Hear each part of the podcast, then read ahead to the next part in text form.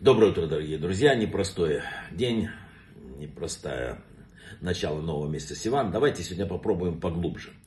Э, жизнь э, вовсе не принадлежит человеку по праву. Ее дал нам Всевышний по своей милости. И никто не может сказать, что вот я решил, принял решение, я родился. Поэтому вера еще одна благодарность Всевышнему за дарованную жизнь. Вера, она естественна для человека. Вера заложена в человеческую природу. Если кто-то не подкуплен своими личными пристрастиями или там желанием не видеть, то неизбежно будет верить. Человек видит устройство неба, он видит устройство Земли, Солнца, Луну, там, идеальную систему, работающую без боев. То же самое с чудесами человеческого организма, который устроен по принципу э, всей Вселенной. Возьмите, ну, я не знаю, мозг. Невозможно себе представить компьютер, который способен на такие вещи, которые Всевышний наделил человека. Когда человек видит такой удивительный мир, он размышляет, кто сотворил его, и понимает, что все не случайно. Но только если он размышляет, а если он принимает все как данность, не видит красоты и целесообразности окружающего мира, это и есть трагедия. Человек должен размышлять. Размышляя, он придет к выводу, что есть мира хозяин, и этот хозяин спросит каждого. И что нету, никуда от него не спрячешься.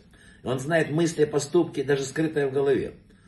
Его как, вот, ну, как идеальное отношение к родителям. Любить и немножко бояться надо. К этому нужны еще знания, потому что без знаний тоже сложно. Все в мире целесообразно. Например, ну, давайте возьмем гром. Сказано в трактате Брахот. Для чего нужен гром? Для того, чтобы испрямлять искривление человеческих сердец. У нас у всех есть одна принципиальная проблема, нам не достает вот этой вот маленькой кусочка боязни.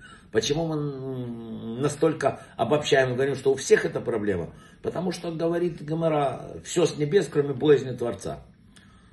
Человек рождается с, вот ему заранее запрограммировано, будет он высокий, низкий, богатый, бедный, здоровый, все, кроме боязни Творца. Вот боязнь Творца он своей должен разрабатывать сам. Боязнь Творца зависит от работы человека над собой. Даже самый большой праведник рождается с этим недостатком, и он его исправляет. Так вот написано, гром создан для того, чтобы помочь человеку восполнить недостаток боязни Творца. Он вот так его сделал. Вы видели, люди, вот часто есть такие люди, боятся грома. Это внутренняя встроенная система.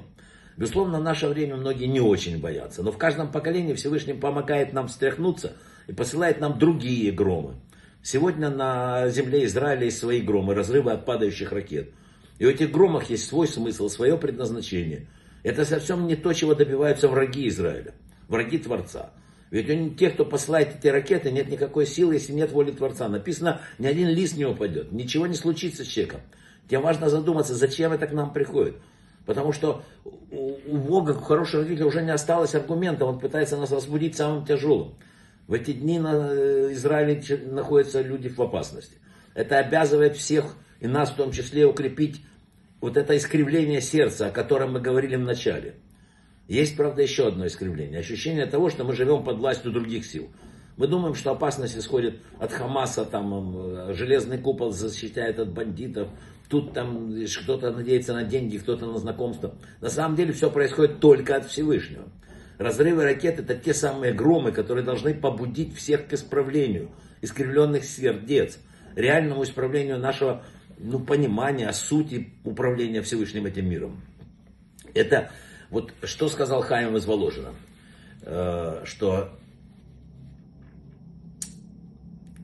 если все так для, добру для нас, да, если мы исполняем его волю, вдумаемся в это, все для нас. Вот перед Шавотом читают главу Бемидбар, нашу главу. Почему? В этой главе есть важнейшее послание, направленное на указание о том, через, как мы должны, через какую призму смотреть в этот мир. О чем говорит Бемидбар? Сыны Израиля встали четырьмя лагерями возле переносного храма. Возникает вопрос. Тора очень сжато все излагает. Строгие законы шаббата, два слова. Э, хотя за них нарушение там э, серьезнее.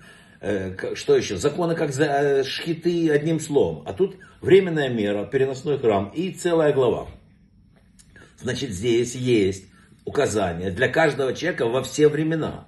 Обычно люди себе представляют, что они живут своей жизнью, стремятся к своему удовольствию, здоровью, счастью, там, деньгам, статусу, хорошей семье. Но верующие, да, мы, мы все-таки верим, дадим немножко Богу, там чуть-чуть помолимся, иногда шаббат, иногда праздник, добавим еще урок по Торе, тогда мы праведников. Таково было мнение прошлой эпохи. И, и мы некоторые к этому даже скромному результату не приблизились. Но нам сказала глава Бемидбар перед дарованием Торы, что храм должен стоять, и это основное, в центре нашей жизни. Не вообще, не между прочим, а в центре. Это говорит, каким должен быть мир человека. Все должно строиться вокруг духовности. Вокруг духовности все себе. Не наоборот. Не духовности отдаем пять минут там за то, что он хороший. Послушали урок там какой-то и все. Нет, оно в центре. Прежде всего во внутреннем круге стоит духовность. Ведь во внешнем круге обычная жизнь. И вот нас спросят через 120 лет только об одном. Насколько вот эта духовность, насколько это храм действительно был в центре нашей жизни. Брахава от слаха, хорошей недели.